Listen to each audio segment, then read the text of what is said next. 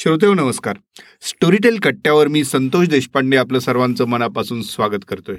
आजचा कट्टा तुमच्यासाठी अत्यंत अनपेक्षित असा असणार आहे. कारण याच्यामध्ये तुम्हाला स्टोरीटेलवर काय चालणार आहे ह्याची तर माहिती होईलच. पण कट्टा म्हणजे कसा असतो ह्याचा पण अनुभव येईल. तो कसा ते आता आपण जाणून घेऊया.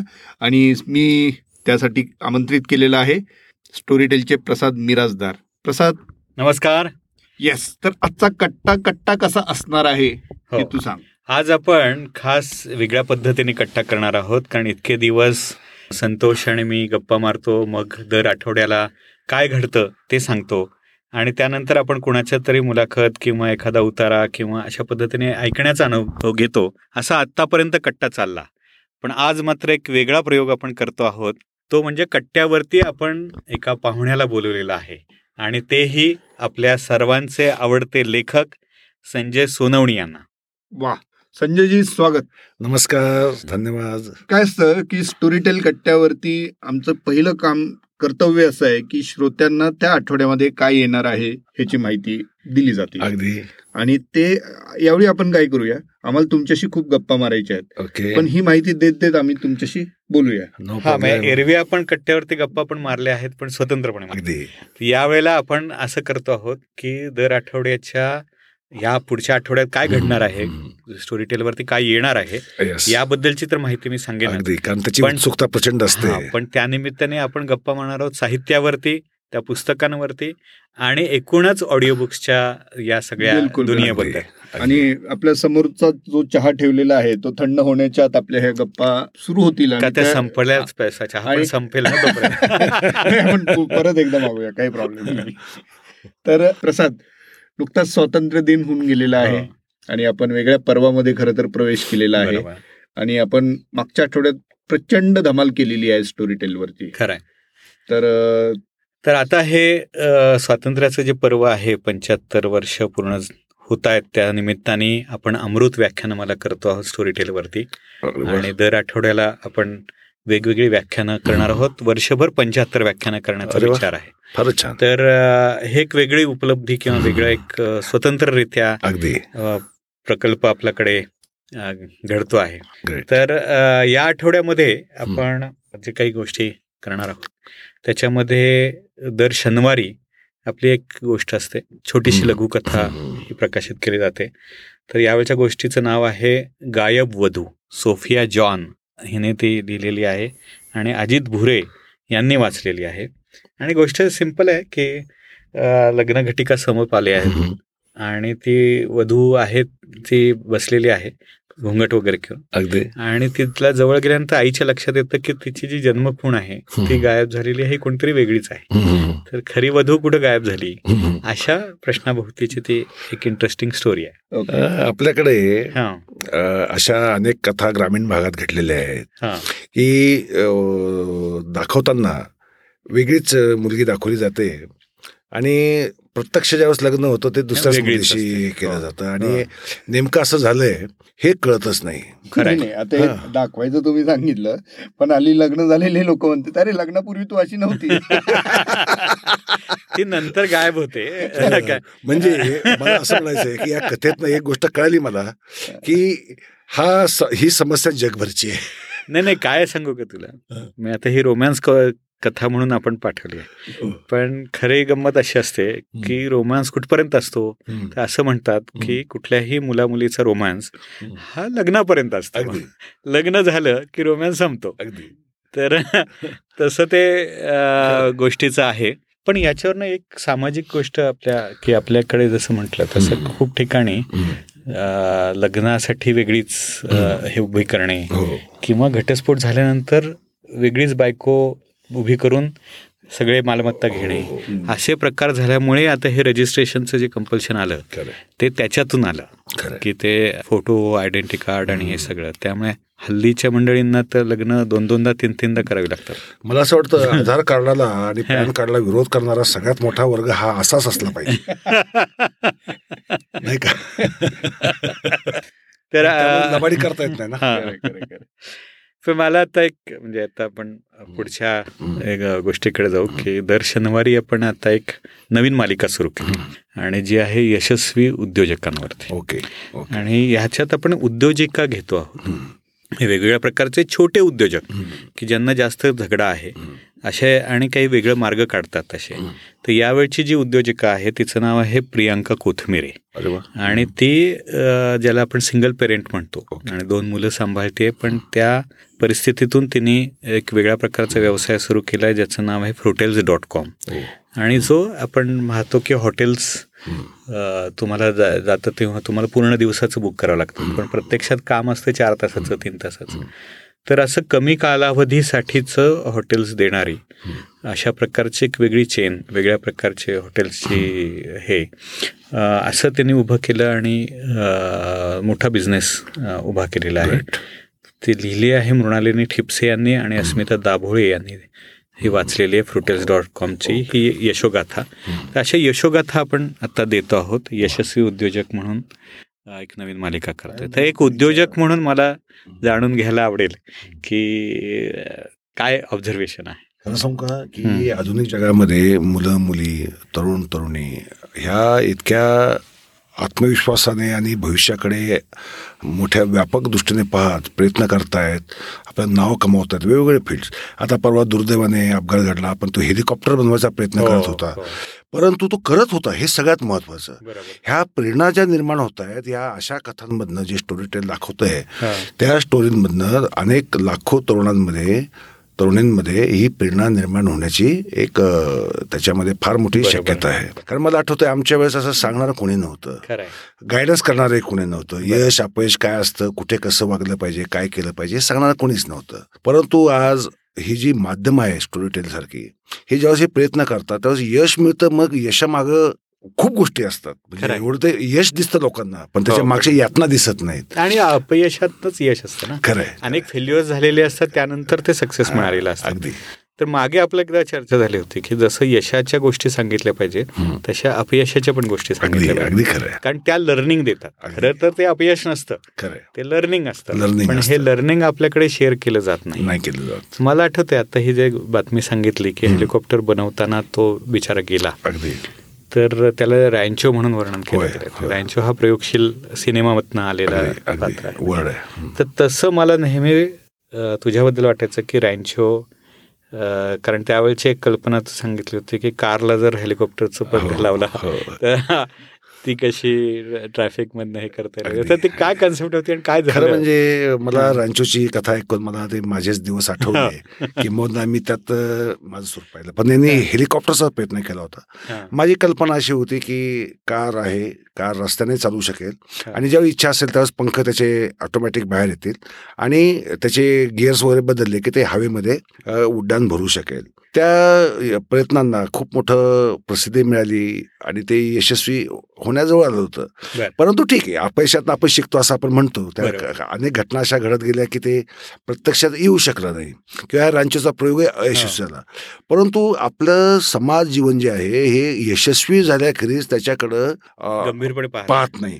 ते अपयशाकडे ते अत्यंत हास्यास्पद दृष्ट्या किंवा थिल्लर दृष्ट्या ते पाहतं. ही मला असं वाटतं की समाजाने आपली बघण्याची दृष्टी जी आहे. ही बदलली पाहिजे. त्यांनी अपयशाकडे सुद्धा तेवढंच आदराने पाहिलं पाहिजे की त्यामुळे माणसाला दुसरा प्रयत्न करण्यासाठी प्रेरणा मिळेल. अगदी खरं आहे. नाही, तशा प्रकारचे प्रयोग पण काही सक्सेसफुल होत आहेत असं परवा मी वाचलंय. होत आहेत होत आहेत होत आहेत. याच्यामध्ये प्रॉब्लेम काय होता प्रसादजी. की हेली कार म्हणजे रस्त्यावरही चालणारी आणि उडणारी सुद्धा याच्यामध्ये कॉम्बिनेशन दोन वेगळी आहेत. टोटली ॲब्सुटली वेगळी. हो. त्यानंतर दुसरी गोष्ट यासाठी जो हा लागतो काय म्हणतो त्याला धातूक लागतं. ते एल एम एट नावाचं लागतं. ते भारतामध्ये अजूनही बनत नाही. मी वीस वर्षापूर्वी प्रयत्न केला होता. लक्षात घे. त्यावेळेसही बनत नव्हतं हा. आताही बनत नाही. आणि माझा प्रयत्न अयशस्वी काय झाला की आपल्यावर आर्थिक निर्बंध जे लागले ना हो. ते अणुस्फोटांमुळे त्याच्यामुळे तो धातूक मिळायचं मला झालं बंद. आणि त्या चार पाच वर्ष ते काही बंधनं उठली नाही. आणि त्यानंतर ते उठली बंधनं पण तोपर्यंत मी आर्थिकदृष्ट्या एवढा गाळत गेलो होतो की मला ते शक्य राहिलं नव्हतं. पण ते ठीक आहे तो एक दुर्दैवी भाग आपण म्हणून सोडून देऊ. बरोबर. पण याच्यामध्ये कॉम्बिनेशन काय पाहिजे की जमिनीवर चालण्यासाठी लागणारी गिअर सिस्टीम आणि टोटल मोठं जी सिस्टीम आहे का कार चालण्याची सिस्टीम ही आपल्या नेहमीच्या कारसाठी. पण हवेत जेव्हा सोडायचं तेव्हा सिस्टीमने पूर्णपणे आपली पद्धत बदलायची गिअर बॉक्स चेंज करायचा आणि रोटेट आणि नेव्हिगेशनच्या सगळ्या सिस्टीम ऑन करायच्या. यातलं जे सिंक्रोनायझेशन जे आहे ते करून मग ते उडू शकतं. ते उडू शकतं. आम्ही प्रायोगिक तत्वावर ते यशस्वी केलं. म्हणजे छोट्या प्रमाणावर. म्हणजे आपण मॉडेल बनवतो ना छोटंसं. हो. ते यशस्वी झालेलं आहे. फक्त ते प्रायोगिक तप पहिलं हिली कार बनणं गरजेचं होतं. ते झालं नाही. परंतु हे आता जे प्रयोग प्रयोग जगात चाललेत मी लक्ष ठेवून आहे या. प्रयोगांवर. कारण का स्वाभाविक माझं स्वप्न आहे ते. मी कादंबरी ते आपल्या स्टोरी टेलवरच जी आलेली. आहे. स्पेस ब्राव त्यात मी ती संकल्पना वापरलेलीच आहे. आणि ते लोकांना खूप आवडली बरं का. पण त्या काल्पनिक गोष्ट न राहता उद्याच्या वास्तव बनावं यासाठी भारतीयांनी जगात प्रयत्न चालले याचं मला कौतुक नाही प्रसादजी हो. मला कौतुक राहील की भारतीयाने जर केलं तर त्याचं मला कौतुक आणि आदर आणि प्रेम हे निश्चितच जास्त राहील आणि मग खऱ्या अर्थाने एक स्वप्नाचं हस्तांतर म्हणतो आपण त्याला की. एका पिढीने दुसऱ्या पिढीला द्यायचं असतं. तसं ते दिल्यासारखं वाटेल असं मला वाटतं नाही नाही खरंच आहे. आणि मला सगळ्यात कौतुक काय वाटतं माहिती आहे? म- म- मला ह्या स्टोरीज माहिती आहेत म्हणून. की कल्पना फक्त लिहिणारा लेखक म्हणून सगळ्यांना माहिती आहे. सर. कल्पनेतलं जग निर्माण करणारा. पण कल्पना प्रत्यक्षात आणण्यासाठी धडपड करणारा तुझ्यातला उद्योजक जो आहे तो खूप कमी जणांना माहिती आहे. आणि त्याच्यामुळे आम्हाला त्याचा अभिमान पण वाटतो की अरे ही कल्पना प्रत्यक्षात आणण्यासाठी प्रयत्न करणं हे सुद्धा खूप ग्रेट गोष्ट आहे. आणि हे अधिक केले मग सांगितले असा विषय हो निश्चितच. तर आपण आता पुढच्या काय घडणार आहे या आठवड्यात त्याच्याबद्दलचं समजून घ्यायला जाऊया. आणि ह्याच्यात एक वेगळी म्हणजे यातही गप्पा मारण्याजोगी खूप छान इंटरेस्टिंग गोष्ट आहे. आपण दरवेळी काय करतो? दर आठवड्यामध्ये एक सध्या सुशी कथा म्हणून सुहास शिरवळकरांच्या कथा आपण प्रकाशित करतो आहोत. सुहास शिरवळकरांचा एक वाचक वर्ग किंवा ऐकणारा वर्ग आता श्रोतृ वर्ग हा मोठा झालेला आहे. आणि त्यांच्यासाठी आपण ह्या गो- कथा आणलेल्या आहेत. तर ही जी कथा आहे ती खूप इंटरेस्टिंग आहे. आणि ती आहे एका अध्यक्षपदाची गोष्ट. ती अर्थातच सुहास शिरवळकरांनी लिहिली आहे आणि स्वप्नील राजशेखरनी वाचलेली आहे. त्याच्यामध्ये एक शंकर पुजारी नावाचा एक लेखक आहे. आणि हा लेखक हा चिंतनशील आहे विचारवंत आहे वेगळ्या प्रकारे कथा लिह लिहिणार आहे. आणि दुसरीकडे जयराम देसाई हा म्हटलं तर डावा लेखक आहे. एकदम रुबाबदार आहे भारदस्त असा लेखक आहे. आणि सगळा शोमॅनशिप करणारे त्याचे सगळे पुरेपूर गुण आहेत. आणि या दोघांमध्ये साहित्य संमेलनाच्या अध्यक्षपदाची चोरस आहे. आता याच्यामध्ये कोण कोणावर कशी करघडी करतो आणि कोण जिंकतं? याच्याबद्दलची ही गोष्ट इंटरेस्टिंग आहे. आणि त्यामुळे मला वाटतं की ही गप्पा मारणार हे आहे की साहित्य संमेलनाच्या अध्यक्षपदाचं नेमकं कसं चालतं? आणि संजय सोनोनी हे स्वतः त्या अनुभवातून गेलेले मी वाचलेली आहे. बरं.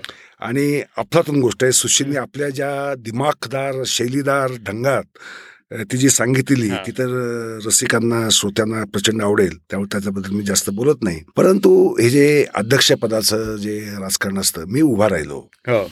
मी का उभा राहिलो? पहिले पहिलं मी स्पष्ट करतो. कारण प्रत्येक गोष्ट आपण केल्याशिवाय बोलत नाही. केलेली असते. भले यश मिळेल अपयश मिळेल तो भाग सगळा वेगळा आहे. बरं. अध्यक्षपदाची निवडणूक काय व्हायचं की सगळे साहित्य की टीका करायचे की निवडणुकीची पद्धत चुकीची आहे अमुक चुकीचं आहे ढमुक चुकीचं आहे मतदारांची संख्या कमी आहे. ठराविकच लोकांचं त्याच्यावर अधिराज्य आहे राजकीय लोकांचा हस्तक्षेप प्रचंड आहे वगैरे वगैरे वगैरे. हे आरोप प्रत्यारोप महाराष्ट्राला नवीन नाही आहेत. आता होतं कसं की काठावर राहून तू असा पोहो तसा पोहो हे सांगायचं की खुद्द पाण्यात उडी मारून चार डुबक्या घेऊन मग सांगायचं की अरे बाबा पोहणं आहे असं असतं. नाही का? तर मी या दुसऱ्या मार्गात. मी म्हटलं उभं राहून पाहू ना आपण. म्हणजे ऍक्च्युली आत्मन प्रवाह कसे असतात? लोक मतदान करणारे साहित्यिक प्रेरणांनी करतात. साहित्यिक जाणीवांनी करतात की त्याच्यावर राजकीय भावना असतात का काही वेगळे स्वार्थ असतात किंवा अजून जाती पाती म्हणजे आपल्या हो, भारतामध्ये हे अं, प्रादेशिक सुद्धा. हो. हा, म्हणजे समजा खानदेशामधला जर संमेलन असेल तर मग तिकडचा शक्यतो साहित्यिक कसा हे करायचा. वगैरे? अनेक याच्यामध्ये कंगोरे आहेत. म्हटलं आपण करून पाहावेत आता गंमत कशी संतोषजी आणि प्रसादजी एक तर माझी जात कोणाला माहीत नाही. हा. अनेकांनी म्हणजे अगदी फमू शिंदेनी सुद्धा माझी जात मला डायरेक्टच मसापमध्ये विचारली. विचारली? हो अगदी. अगदी. तो बातमी पण झाली होती त्याची. त्यांनी जात विचारले की तू कोण नेमका? अमुक आहेस का तमुक आहेस. म्हणजे मी आता ते त्यांनी अमुक का तमुक यातलं म्हणजे हे का हे हे नेमकं कोण? हे मी? सांगत नाही सांगत नाही. पण त्याने विचारलं बरं का. हा, ते विचारलं ही वस्तुस्थिती आहे. दुसरी गोष्ट माझ्या लक्षात गोष्ट काय आली की हिच्यात साहित्यिक प्रेरणा याच्यामध्ये अत्यंत नगण्य असतात. म्हणजे तुमच्या नावात दोन तीन एखादं पुस्तक असलं तर तेवढं पुरेसं असतं. तुम्ही अगदी वाचकांच्या पत्रांचा संग्रह जरी प्रसिद्ध तुमच्या नावाने केला तरी सुद्धा तुम्ही साहित्यिक म्हणून साहित्य संमेलनाचे अध्यक्ष म्हणून निवडून येऊ शकता. ही दुसरी गोष्ट. एक जण वाचक म्हणून उभा राहिला अगदी. गाडगीळ म्हणून. अगदी अगदी. हा, झालेलं आहे. खरं म्हणजे समीक्षकांनी यात उभं राहावं का नाही राहावं हे वाद एकेकाळी होऊन गेले महाराष्ट्रामध्ये. आता ते काही वाद आता ते ते पण होत नाहीत. नावावर पुस्तक आहे की नाही त्याचा दर्जा काय अमुक काय त्याचा वाचक कोण त्याचा प्रकाशक कोण याचा काही संबंध येत नाही. तिसरी गोष्ट लक्षात काय आली की प्रादेशिकतावाद जो आहे महाराष्ट्रातलाच. त्याला प्रचंड महत्त्व आहे. आणि महाराष्ट्र बाहेरचे जे महाराष्ट्रीयन आहेत बृहन महाराष्ट्र आपण ज्याला म्हणू म्हणजे इंदोरचे महाराष्ट्रीय असतील बेळगावचे महाराष्ट्रीय असतील किंवा आंध्र प्रदेशातले महाराष्ट्रीय असतील गोव्यातले असतील फॉर दॅट मॅटर त्यांना अक्षरशः काडी इतकी किंमत नसते. त्यांनी फक्त इथं विठीला बांधलेले दावणीचे गुलाम कसे असतात तो एक अनुभव मी घेतला. मी सगळीकडे हिंडलो. आणि सगळ्यांशी चर्चा पण केल्या की हे काय? बरं तुम्ही मला मत देणारा मला माहिती आहे. पण मला हे जाणून घ्यायचं आहे की तुम्ही मतदान करताना विचार काय का नेमका करता. तुमच्या प्रेरणा काय असतात? मग त्यांनी सांगितले काही गोष्टी धक्कादायक होत्या की म्हणे जे स्वागताध्यक्ष असतात राजकीय माणूस असतो. आणि मोठा असतो हो. आणि तो त्याच्या याच्यावर मग आमची लायब्ररीची अनुदानं त्यांच्यावर अवलंबून असतात. आमच्या भागाला कार्यक्रम मिळणार न मिळणार हे त्याच्यावर अवलंबून असतं. आमच्या भागातल्या लेखकाला एखादा पुरस्कार देणार की न देणार मसाप हे त्यांच्यावर असतं. मग आम्ही काय करतो ते आम्हा आदेश येतो. मग आम्ही एका पाकिटामध्ये. सगळ्यांच्या मतपत्रिका घेतो. आम्हीच तयार करतो. आम्हीच नावं लिहितो आणि ते बंद पाकिटात जाऊन. नेऊन देतो. मसापामध्ये नेऊन देतो. म्हणजे मतदाराला आपण कोणाला मत दिलं हे बाप ज्यांनाच कळत नाही. त्यानंतर मराठी साहित्य महामंडळ. हा एक दुसरा घटक. म्हणजे जसं स्वागताध्यक्षांचा एक घटक झाला. महामंडळाचे अध्यक्ष जसे कौतिकराव ठाले पाटील असतील हा. त्यांचा साहित्याशी काय संबंध आहे? काही नाही. म्हणजे त्यांनी वृत्तपत्रात काही लेख लिहिले पण असतील न्यायशातला भाग नाही. त्यासाठी त्यांना आपण साहित्यिक थोर मानू शकतो. पण साहित्याशी संबंध नावाचा जर प्रश्न विचारला तर काय काही नाही. मग साहित्य संमेलन कुठं व्हावं? इथून राजकारण चालू होतं. बरं का. म्हणजे तुम्हाला कट्ट्यावर स्पष्ट बोलतो मी. मला काही राखून बोलता येत नाही. घुमानला साहित्य संमेलन ज्यावेळेस होतं त्यावेळेस मला वाटतं संतोषजी तुमचा त्यात फार मोलाचा सहभाग होता. हो. की महाराष्ट्राबाहेर नामदेवांच्या आणि महाराष्ट्रात भूमीमध्ये संमेलन झालं. एक महत्वाची घटना होती. कौतुराव ठाले पाटील त्या संमेलन आले होते की नाही? आले होते. पण त्यांनी आता लेख लिहिला त्यांनी असा लेख लिहिला की हे संमेलन घेणं म्हणजे हा अत्यंत मूर्खपणा होता. महाराष्ट्राच्या बाहेर साहित्य संमेलन घेणं आणि त्यानंतर पुन्हा दिल्लीतही घ्यायचा प्रयत्न करणं हा म्हणजे मूर्खपणा होता अशा आशयास त्यांनी लेख लिहिला हा. आता या भूमिकांवर आणि अमुकच अध्यक्ष व्हावा ते दुर्दैवाने अजून झाले. पण त्यासाठी तुम्ही आग्रही राहायचं म्हणजे जर महामंडळाचे अध्यक्ष असे जर पक्षपाती असतील खरं म्हणजे हे कोणी ठरवायचं हे मतदारांनी ठरवायचं ना बरं. पण आता सगळी सिस्टीमच बदलली ना. नाही आताची सिस्टीम त्याच्याहून डेंजर आहे. हा ते निवडच करतात आता आता आताची सिस्टीम जास्त डेंजर आहे. हा. आधी थोडंफार तरी तुम्हाला मतदारांना काहीतरी से होता. हो. म्हणजे जर मनात आणलं की मला मतदान माझं मतदान मीच करणार हो. तर तुम्हाला कोणी रोखू शकत नव्हतं. हो. आता असं आहे की अध्यक्ष तुमच्यात लादला जातोय. हा.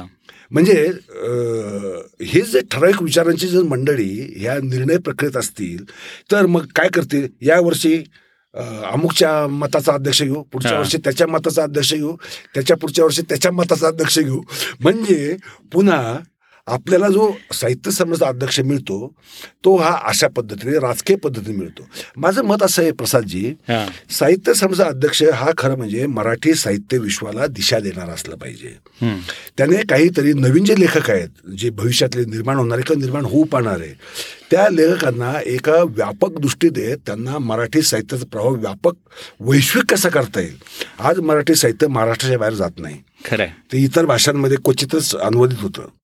इंग्रजी तर न- जवळपास नाहीच. हा एक आपल्याला हे कशामुळे होतंय?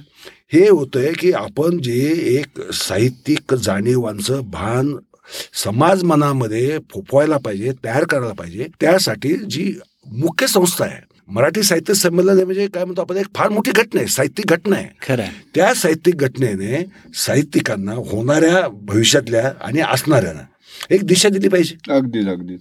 आणि संजयजी मला एक गोष्ट नेहमी जाणवते की संमेलन भरवणं ह्याच्या पलीकडे आपल्या साहित्य संस्था काय करतात? आपण खरोखर अंतर्मुख होण्याची गरज आहे सर्वांनी. कारण ह्याच्यात भरीव असे प्रयत्न आणखी होणं खूप आवश्यक आहे. मी जेव्हा. जेव्हा नवीन पिढी साहित्यापासून तुटत चाललेली आहे हे आपण सगळे जण मागच्या काही दशकांपासून पाहतो आहोत त्या ह्याच्यामध्ये खरोखरच आपल्याला आपल्या साहित्य संस्था प्रयत्न खूपच करण्याची गरज आहे. शाळा यात वाचन छोटीशी पातळीवरती भर घालू इच्छितो. श्रोत्यांना सुद्धा ती महत्वाची ठरेल. आज आम्ही इंदोरचा लेखक असेल बेळगावचा असेल किंवा विदर्भातला असेल तर पुण्याची साहित्य संस्था त्यांना व्यासपीठ देत नाही. किंवा गोव्यातला लेखक असेल त्याला पुण्यातली साहित्य संस्था या व्यासपीठ देत नाही उलटे गोव्यातले लोक पुण्यातल्या लोकांना बोलवते हा. मग विदर्भातले लोक बोलवतात इंदोरचे बोलवतात बेळगावचे बोलवतात परंतु आम्ही एवढे कंजूस आहोत साहित्य कंजूस आपण ज्याला शब्द वापरू की ते इतरांना ते साहित्यिक आहेत किंवा त्यांचं मराठीशी काहीतरी नातं आहे हेच मान्य करायला तयार नाहीत त्यामुळे. होतं काय की आज हे लोक प्रादेशिकच राहतात. मग विदर्भातला साहित्यिक पश्चिम महाराष्ट्राला माहीत होत नाही गोव्यातला साहित्यिक जसे विष्णू वाघासारखा एखादे अपवाद असतात ते माहीत होतात. बरोबर. पण बाकीच्यांचं काय? हम्म. नाही हे सगळं बदलायला पाहिजे प्रयत्न केले पाहिजे. मला वाटतं आपण आता पुढच्या या. आठवड्यातल्या गोष्टीकडे वळू.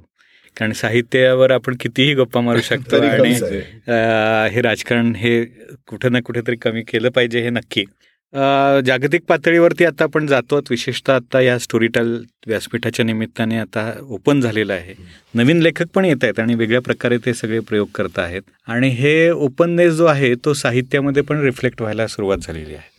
जसं समाजामध्ये आपण एक मान मानतो की जसं मॅरेज सिस्टीम आहे तशी ओपन रिलेशनशिप ही आता ओपन मॅरेजेस आणि ओपन रिले लिव्ह इन रिलेशनशिप वगैरे अशा प्रकारच्या पद्धती यायला लागल्या. पण हे इतकं सोपं आहे का? ओपन रिलेशनशिप ठेवणं. किंवा काही लग्नांमध्ये सुद्धा ओपन रिलेशनशिप ही बोलून ठेवली जाते असं म्हटलं जातं. तर अशा विषयावरची कथा आहे जी भूषण कोरगावकरनी लिहिली आहे आणि आलोक राजवाडेने वाचलेली आहे.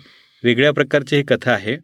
तर ह्या उदार मनाने बायकोच्या ओपन रिलेशनशिपला मान्यता देणारा नवरा अशी थीम घेऊन ही लिहिलेली कथा आहे की खरोखर काय घडतं. हे इतकं सोपं आहे का. आणि तर ती उत्सुकता सगळ्यांना. वाटेल. बिलकुल कारण नवीन जगाचे नवीन समाज नियम तयार होत आहेत. हो. त्याच्यामध्ये काहींना हे जड वाटेल. पण हे स्वीकारलं पाहिजे. तर पुढचे जे हे आहे या आठवड्या मंगळवारी चोवीस ऑगस्टला एक खूप सुंदर पुस्तक. म्हणजे आपण ज्याला नक्की प्रत्येकाने ऐकलंच पाहिजे असं म्हणू अशा प्रकारचं पुस्तक प्रकाशित होतं जे सचिन खेडेकर. त्यांनी वाचलेलं आहे. आणि लिहिलं कुणी आहे? तर ते यशवंतराव चव्हाणांनी लिहिलेलं पुस्तक. हो आणि त्याचं नाव आहे ऋणानुबंध. आणि हे पुस्तक हे यशवंतराव चव्हाणांच्या आयुष्यामध्ये ज्या काही व्यक्ती आल्या आणि त्यांचा जो मित्रसंग्रह होता किंवा त्यांचे जे सोबती होते या सगळ्यांबद्दल लिहिलेले त्यांनी लिहिलेले लेख आहेत त्याचा संग्रह आहे. आणि निश्चितपणे यशवंतराव चव्हाणांना समजून घेताना खरंच धमाल येईल कारण महाराष्ट्राबद्दलचा सगळा इतिहास पण कळतो. त्यांचं आत्मचरित्रही आपण प्रकाशित केलं होतं खेडेकरांनीच वाचलं होतं. हे जे त्याच्या भूमिका म्हणून त्यांचं वैचारिक लेखन पण आपण प्रकाशित केलं होतं. त्याच पद्धतीने हे ऋणानुबंध म्हणून सगळे लेख आहेत जे त्यांच्या ऋणानुबंधातल्या असणाऱ्या व्यक्तींचे लेख आहेत. तर हा एक वेगळा वैचारिक ठेवा आपण म्हणूया की तो स्टोरी अत्यंत जिव्हाळ्याने त्यांनी लिहिलं असणार. हो निश्चितच. एका पा पातळीवर जे खूप कमी राजकीय नेते जे यशस्वी झालेले साहित्यिक होते म्हणता येतील. नेहरू आपण म्हणू शकतो की काही प्रमाणात त्यांनी साहित्याचा हे केलं होतं. तसं यशवंतराव चव्हाण मराठीमधले अशा प्रकारचे साहित्यिक राजकीय लेखक होते. त्यांची वेणूताईंना दिलेली पत्र तर. मराठी साहित्य विश्वासा एक अनमोल ठेवा आहे. खरंच आहे खरंच आहे. आणि आपण. कृष्णा काठ आहे आपल्याकडे. कृष्णा काठ आहे. म्हणजे ते आत्मचरित्र पण एक मैलाचं दगड म्हणता येईल अशा पद्धतीचं आहे. पण त्यामुळे एक साहित्यिक दृष्टी असणारा भान असणारा असा महाराष्ट्राचा पहिला मुख्यमंत्री. खरं आहे. याचं हे पुस्तक ऐकणं हा एक वेगळा विलक्षण अनुभव ठरणार आहे. त्यानंतर बुधवारी पंचवीस ऑगस्टला एक आपण अशाच पद्धतीने काही पुस्तकं जी करतो आपण व्हरायटी ऑफ ह्याच्यामध्ये करतो ते इकॉनॉमी अँड बिझनेस कॅटेगरीमध्ये आपण आत्ता एक पुस्तक कदाचित माहिती असेल. The new one minute manager नावाचं पुस्तक आपण करतो आहोत. केन ब्लॅनकार्ड यांचं आणि पंकज खामकरने ते वाचलेलं आहे. केन ब्लॅनचार्डचं जे हे लिडरशिपबद्दल लिहिणारे हे पुस्तक आहे ज्याच्यामध्ये the new one minute manager एका मिनिटामध्ये कशा पद्धतीने व्यवस्थापन करायचं किंवा काय अशा प्रकारच्या टिप्स आहेत. तर सध्या जर पाहिलं ना तर मी आता काही आकडेवारी पाहतो किंवा ऑब्झर्व करतो. तर माझ्या असं लक्षात येतं की नवीन मुलांचा तरुण पिढीचा या प्रकारचं साहित्य वाचण्यावरती भर आहे. म्हणजे रिच डॅड पुअर डॅड हे आपल्याकडे सगळ्यात चालणारं पुस्तक आहे. किंवा थिंक अँड रिच ग्रो हे असेल किंवा लिडरशिपबद्दल how to how to watch पुस्तक आहे. तर ही सेल्फ हेल्पची म्हणूया किंवा सेल्फ डेव्हलपमेंटची पुस्तकं आता खूपच अ, आणि स्टोरी टेलवर तर चिक्कार आहे आपल्याकडे. चिकार आहे. ज्यांना इंग्रजीत नाही ऐकायचं त्यांच्यासाठी तर खजिनाच आहे. मराठीत पण आता आपण सगळी ही पुस्तकं आणायला सुरुवात केलेली आहे. तर काय वाटतं या प्रकारच्या पुस्तकांबद्दल? अ, याच्यामध्ये पहिली गोष्ट अशी आहे की ज्या मुलांमध्ये एक महत्वाकांक्षा आहेत मोठी स्वप्न आहेत आणि त्यांनी साकार करण्यासाठी ते यशस्वी लोकांच्या जीवनामधनं काहीतरी प्रेरणा शोधायचा प्रयत्न करतात आणि ती चांगलीच गोष्ट आहे. आणि ही जी दुसऱ्या प्रकारची जी पुस्तकं आहेत की जी ज्या अडीअडचणी असतात त्याच्यावर मात कशी केली जाते कशी करावी आणि प्रत्यक्षामध्ये ते राबवावं कसं? आणि पावलं कशी कशी उचलली पाहिजेत? ह्या पुस्तकांमुळं अनेक तरुणांना मी पाहतो की त्यातनं प्रेरणा मिळालेल्या आहेत आणि त्यांनी खरोखर छोट्या प्रमाणावर असो मध्यम प्रमाणावर असो सुरुवाती व्यवसायांच्या केलेल्या आहेत. आणि त्यातनं ते यशस्वी होण्याकडे त्यांचा चांगलं वाटचाल चालू आहे. आणि जागतिकीकरणानंतर विशेषतः प्रसाद जागतिकीकरणानंतर काय झालं आहे की मुलांची सीमा रेषा ज्या आहेत मानसिक त्या जागतिक झालेल्या आहेत आता. खरं आहे त्यामुळे त्यांना त्यांची ती स्पर्धा ते आता स्पर्धा ते स्थानिक लेवलच्या दुकानदाराशी करत नाही नाही बरोबर. ते जागतिक वॉलमार्टचे अं, किंवा जे महान म्हणजे बिल गेट्स किंवा. स्टीव्ह जॉब अशांशी विचार करतात. हा. ती कदाचित आवाजवी वाटेल एखाद्याला. परंतु ती करणं फार गरजेचं आहे कारण तेवढी मोठी स्वप्न भव्य यांनी जर पाहिली नाहीत त्यासाठीचं पूरक वाचन केलं नाही तर ती स्वप्न साकार करण्याला थोडंसं अडचण येतात अडथळे येतात आणि मानसिक एक फ्रस्ट्रेशन येतं कधी कधी नाही का बरोबर या गोष्टीमधनं त्यांना परिणाम मिळते ते फ्रस्ट्रेशन दूर व्हायला मदत मदत होते म्हणजे एका अर्थाने ते हिलिंगचं काम करतात सेल्फ हिलिंग. ते. चांगलं काम करतात आणि ही पुस्तकं वाचली गेली पाहिजेत ऐकली गेली पाहिजेत आणि व्हायला अवेअरनेस. तयार होतो म्हणजे आपण. जसं आता द वन मिनिट मॅनेजरमध्ये जसं की आपण वेळेचा एवढा विचारच करत नाही. म्हणजे साधी सोपी टीप असते की तुमचं जे काम दोन मिनिटात करता येणं शक्य आहे. ते लगेच करून टाका. आणि जे काम जास्त वेळ लागणार आहे. ते काम निर्धारित करा की कुठल्या वेळेला तुम्ही करणार आहात. तर ही साधी टीप आहे. पण या टीपमधनं एफिशियन्सी जी एवढ्या प्रमाणावर वाढते ती कल्पना करता येत नाही इतकी ती वाढते आणि हे आपल्याकडे अजूनही तितक्या अं, ह्यानी आलेलं नाही आहे आणि त्यामुळे डेव्हलपमेंट होत नाही म्हणजे फरक काय आहे. एक फार सुंदर सिनेमा होता where is my friends house नावाचा. इराणी सिनेमा होता. त्यात एक वाक्य होतं एक म्हातारा म्हणत असतो आणि ते चर्चा करत असतात. तर त्यात तो म्हणतो की आपल्यावरती या युरोपियन लोकांनी राज्य का केलं? कारण ते त्या लोकांना एकदा सांगितलं. की ते ऐकतात. आणि आपली मंडळी चार वेळा सांगितलं तरी ऐकत नाही. आणि त्यामुळे वेळ किती जातो. तरी ऐकत कसा नाहीस तू? अशी म्हणायची वेळ येते. आपण म्हणता प्रसादजी ही अगदी गोष्ट खरी आहे. आता मला अनेकदा लोक विचारतात की आयुष्यात एवढ्या गोष्टी केल्यास. उद्योजक झालास एवढं लेखन केलंस की एवढ्या आणखी वेगवेगळ्या विषयांवर केलं. संशोधन हे शक्य नाही. काही काही लोकांना वाटतं की मी लेखकांची टीम ठेवली माझ्याकडं. बरं का पाच दहा लेखक आहेत माझ्याकडे आणि ते माझ्या नावावर मी प्रकाशित करत असतो. अक्षरशः अशा रूप खरं सांगायचं म्हणजे मी हे सांगतो की सगळ्यांकडे तेवढाच वेळ आहे जेवढा माझ्याकडे आहे. बरोबर. मी तेवढंच एन्जॉय आयुष्य करतो जेवढं तुम्ही करताय. पण मी काय करतो मला माझं काम कोणतं कधी संपलं पाहिजे याची मला स्वतःला आंतरिकच ते एक जाणीव असते. मी माझ्यावरच एक बंधन घालून घेतो. ते बंधन मला कोणी बाहेरच्यांनी कोणी घातलेलं नसतं. आपण स्वतःवर जर बंधन घालून घेतलं नाही की कोणतं काम मला किती वेळात आणि कधीपर्यंत संपवायचं आहे? बरोबर. ते होणारच नाही. मग. करू आज आज उद्या आज उद्या आज. उद्या. मग ते नाही. होत. नाही खरं आहे ते. आणि कमी वेळात खूप जास्त जर करायचं असेल तर तुम्हाला वेळेचं भान हे असलंच पाहिजे. अगदी. तर आता आपण थोडंसं वेळेचं भान ठेवून Yes. पुढच्या आठवड्याच्या गोष्टीकडे जाऊया. आणि त्यात आपण दर आठवड्याला एक नवीन करतोय. जसं मागच्या आठवड्यात आपण बाबासाहेब पुरंदर यांच्याबद्दल बोललो आणि त्यांचं शताब्दी वर्ष केलं. तसं त्यांचं दर आठवड्याला आता आपण एक कथाकथन प्रकाशित करतोय. आणि त्यात प्रतापराव गुजर यांच्यावरती त्यांनी केलेलं कथाकथन त्यांच्या आवाजात बाबासाहेब पुरंदर यांच्या आवाजात. आणि हे हे आता प्रकाशित होणार आहे. हे? अगदी ऐंशीच्या दशकात जेव्हा त्यांचा आवाज तरुण होता आणि ते तितक्याच बहारदारपणे ते बोलतात त्यावेळेचं रेकॉर्डिंग आहे. एक दुर्मिळ ठेवा आपल्याला उपलब्ध झालाय. ऐतिहासिक ठेवा आहे तो. ऐतिहासिक ठेवा आहे. कारण शिवचरित्र कथन हे पूर्ण पंधरा व्याख्यानं त्यांची आपल्याकडे आहेत. त्याशिवाय सात कथाकथन आहे. आणि हे सगळं स्टोरीटेलच्या साठी लोक लोकांसाठी आहे. आणि आपण एक योजना पण केलेली आहे. या योजनेमध्ये राजा शिवछत्रपती हे बाबासाहेब पुरंदरांचं जे ग्रंथ आहे तो ग्रंथ हा फक्त पुरंदरे प्रकाशनकडनं सातशे रुपयात जर खरेदी केला तर आपलं तीन महिन्याचं सातशे नव्याण्णव रुपयाचं तीन महिन्याचं गिफ्ट कार्ड हे मोफत मिळणार आहे. यात प्रयत्न असा आहे की लोकांनी वाचावं पण आणि त्याचबरोबर ऐकावं पण. सुद्धा. आणि ते एकत्रित जावं. तर त्यामुळे ही एक उपलब्धी आहे की बाबासाहेबांच्या हे व्याख्यानमाला आहे. त्याच वेळेला आपण आणखीन एक जी मालिका जी खास संजय सोनवणी यांनी लिहिली आहे आणि त्याच्याबद्दल आज बोलावं असं मला वाटतं. ती म्हणजे देव दानव आणि मानव जे दर आठवड्याला आपण प्रकाशित करतो आहोत. आणि या वेळेला गोष्ट आहे ती सुनीताचे मृत्यूलोकीचे प्रयाण आणि राजा वेणाची हत्या. तर ही आप एक दुर्मिळ गोष्टी म्हणजे ज्या लोकांना माहिती नाही आहेत. मुलांना विशेषतः नव्या पिढीला माहिती नाही आहे या सगळ्या पुराणातल्या गोष्टी ह्या आपण आणतो आहोत. तर ज्याला पुराणातली वानगी म्हणतात. आपण वांगी म्हणतो वानगी आहेत उदाहरणं आहेत.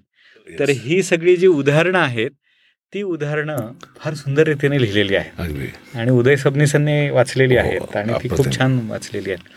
तर हा प्रोजेक्ट करताना काय वाटलं? आणि ह्या ह्या गोष्टीबद्दलही थोडंसं बोला. नाही आणि मला म्हणजे ह्याला हा. जोडून प्रश्न असा विचारायचा. एवढ्या सगळ्या गोष्टी म्हणजे पाठ आहेत काय तुम्हाला? पहिला या थोडक्यात उत्तर देतो तिन्ही प्रश्नांची. म्हणजे मग स्टोरी टेल वरती ऐकण्याच्या आधी या ह्यांनाच धरून ठेवला पाहिजे आपण. तसं तुम्ही धरून ठेवलेलंच आहे. कायमस्वरूपी. मैत्रीच्या नात्याने. बिलकुल. पहिली गोष्ट अशी आहे प्रसादजी की आपण जे घडलो आहे आज आपला जो वर्तमान आहे अख्ख्या भारतीयांचा ह्या भारतीय मानसिकता ज्याला आपण म्हणतो ती भारतीय मानसिकता म्हणजे नेमकी काय आणि ती कशातनं घडली? हो. तर या संपूर्ण पुराणकथा ज्या आहेत ज्या आपण कधी ऐकलेल्या असतात ऐकल्या नसतात जाणता अजाणता त्याने आपली एक मानसिकता घडवलेली आहे. आणि त्यातनं आज आजचे आप भारतीय आपण आहोत. ही पहिली गोष्ट दुसरी गोष्ट या कथा लिहिताना मला आनंद काय होता की इतिहासातल्या पुराण काळात अगदी अतिप्राचीन काळात माणूस जगाचा कसा विचार करत होता ते. आपल्याला आजच्या तरुणांना सांगायचे. मुलांना सांगायचे की माणूस त्या काळात असा विचार करत तो जन्माबद्दल मृत्यूबद्दल नैतिकतेबद्दल राजशासन प्रशासन किंवा ज्या संपूर्ण व्यवस्था आहे त्याचा कसा विचार करतो आणि त्यांना त्यांनी कथा रूपात कसं बांधलं बरोबर ही त्याची प्रतीक प्रतिकात्मक कथा. या काही खरोखरच घडल्या असतील भाग नाही काही. घडल्याही असतील काही घडल्याही नसतील पण त्यांना ते आदर्श प्रतीक आणि आपल्या मानवी प्रवासातल्या घडामोडीतल्या एक टप्पे ज्याला खरं ना. मानवी विकासातले टप्पे. या अर्थाने ते होतं आणि हे लिहिताना मला आनंद काय मिळाला की पुरातन माणसाने आपल्या पूर्वजांनी लिहिताना त्यावेळेस त्या काळात जो विचार केला तो त्या काळात जाऊन तो विचार तर करणंच करणं. त्याच वेळेस पुन्हा वर्तमानात येऊन वर्तमान स्थितीत मी ही कशा पद्धतीने सांगितली म्हणजे आजच्या लोकांना ती आपली आपली वाटेल. बरोबर. आपल्याशी रिलेव्हंट वाटेल. आणि त्यातनं ते नवीन पद्धतीने काय घेऊ शकते बरोबर. हे सांगणं. आता हे ज्या दोन कथा आहेत या कथा या मृत्यू आणि जन्म बरोबर. जीवन आणि मृत्यू यांच्यातल्या विवाहाची कथा आहे. हा म्हणजे एक मृत्यूची मुलगी आहे जी सुनीता जी आहे. ती मृत्यूची मुलगी आहे म्हणजे यमाची मुलगी आहे. ती पृथ्वी तलावर येते म्हणजे जीवन लोकात येते बघण्यासाठी की हे जीवन असतं तरी काय? की मी. मृत्यू लोकात वावरते मी काय फक्त मृत्यूचे आक्रोश ऐकते मला जीवन पाहिजे. आणि ती जीवनाच्या प्रेमात पडते म्हणजे त्या राजाच्या प्रेमात पडते अंगराजाची अंगराजाच्या प्रेमात. पडते आणि मृत्यूची मुलगी आणि जीवन म्हणजे जीवन आणि मृत्यूचा विवाह होतो. म्हणजे एका अर्थाने अलौकिक असं प्रतीक आहे बरं का जीवनाचं. म्हणजे. आपल्या महान पूर्वजांनी हे कशी कल्पना कशी केली असेल? नाही का? मग मी त्याला साहित्यिक दृष्टीने तिला त्या कथेला सजवलंय फक्त. आणि जीवन आणि मृत्यू शेवटी त्यात अडचणी पण काय असतात त्यात मर्यादा काय असतात आणि त्यातनं काय होतं आणि तो जो मुलगा जो राजा वेन जो निर्माण होतो म्हणजे. त्यांच्या जन्म. पण तिला जावं लागतं परत त्याला जन्म. देऊन कारण तुला तो. शाप आहे म्हणजे जन्म मृत्यूच्या संयोगातून निर्माण झालेला मुलगा म्हणजे लक्षात घ्या की एका जीवनाचा जन्म जीवन मृत्यूच्या संयोगातून होणारा जीवनाचा जन्म. म्हणजे अक्षरशः श्रोत्यांना ही अत्यंत वेगळ्या विचार करायला लावणारी.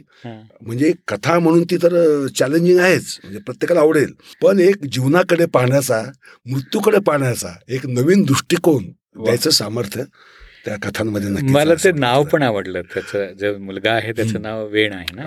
आणि आपण जीवनाच्या वेणा वेणा म्हणतो. म्हणजे खरोखर त्यांनी काय विचार केला असेल त्या खरंय खरंय पण हे खरंच विलक्षण अशी ही सगळी मालिका आहे. आणि खरंच मजा आली. या आठवड्यामध्ये आपण इतक्या गोष्टी करतो त्याच्याबद्दल बोलतो आहोत. दर शुक्रवारी बरं का आम्ही. फास्टर फेणे भागवतांचा जो. सुपर हिरो आहे. तर त्याच्या गोष्टी आपण प्रकाशित करतो. आणि त्याला नाव दिलं आपण फ्रायडे विथ फास्टर फेणे. आणि यावेळची जी गोष्ट आहे ती आहे जंगलपटात फास्टर फेणे. जी भारा भागवतांनी तर लिहिलेली आहे सगळ्यांना माहितीच आहे. पण अ, अमेय वाघ हे ज्यांनी फास्टर फेणे काम केलं. भूमिका केली सिनेमामध्ये त्यांनी ती वाचलेल्या आहेत. या सगळ्या गोष्टी वाचलेल्या आहेत. तर हे विलक्षण गोष्ट आहे ही जंगलपटात फास्टर फेणे तर मला वाटतं मुलांना ती खूपच. ऐकायला आणि मला एक गोष्ट नक्की माहिती की संजय सोनवणींनी अं, बाल साहित्य किंवा कुमार साहित्य पण लिहिलेलं आहे बरं का. हो.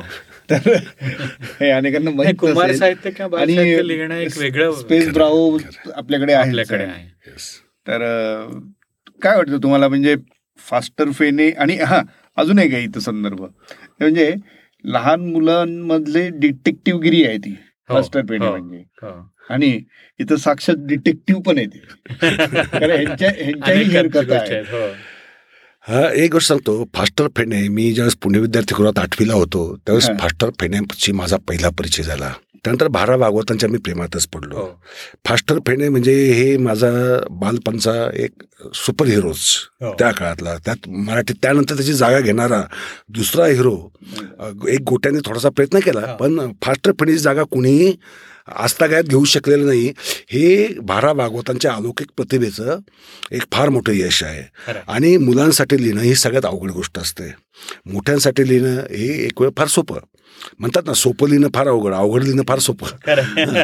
तशातला हा प्रकार आहे. तर मुलांसाठी अधिकाधिक उत्तमोत्तम साहित्य ज्या भाषेमध्ये येतं त्या भाषेचा विकास आणि विस्तार फार झपाट्याने व्हायला मदत होते यात काही शंकाच नाही. Yes. खरंय तर हे मला वाटतं खरंच मजा आली आज कट्ट्यावरती. एक तर आपण या आठवड्यात काय घडतंय हे तर आणि कसं- घेताना वेगळ्या गप्पा झाल्या. बिलकुल बिलकुल. आणि खूप छान मजा आली. मला असं वाटतं की या प्रकारच्या गप्पा आपण अशा नेहमीच मारल्या पाहिजेत. नक्की. नक्की आणि कसं आहे तुम्ही दोघं इतकं छान बोलत होतात की प्रत्येक गप्पांना श्रोता असणं आवश्यक असतं. त्याच्यामुळे त्याच्यात सहभागी होताना मला त्याचा पुरेपूर आनंद मिळाला. नाही आणि एका पातळीवर मी असं म्हणून कट्टा जिवंत झाला. येस तर श्रोते हो हा होता स्टोरीटेल कट्टा थोड्याशा नव्या स्वरूपातला. आणि आज आपण गप्पा मारल्या.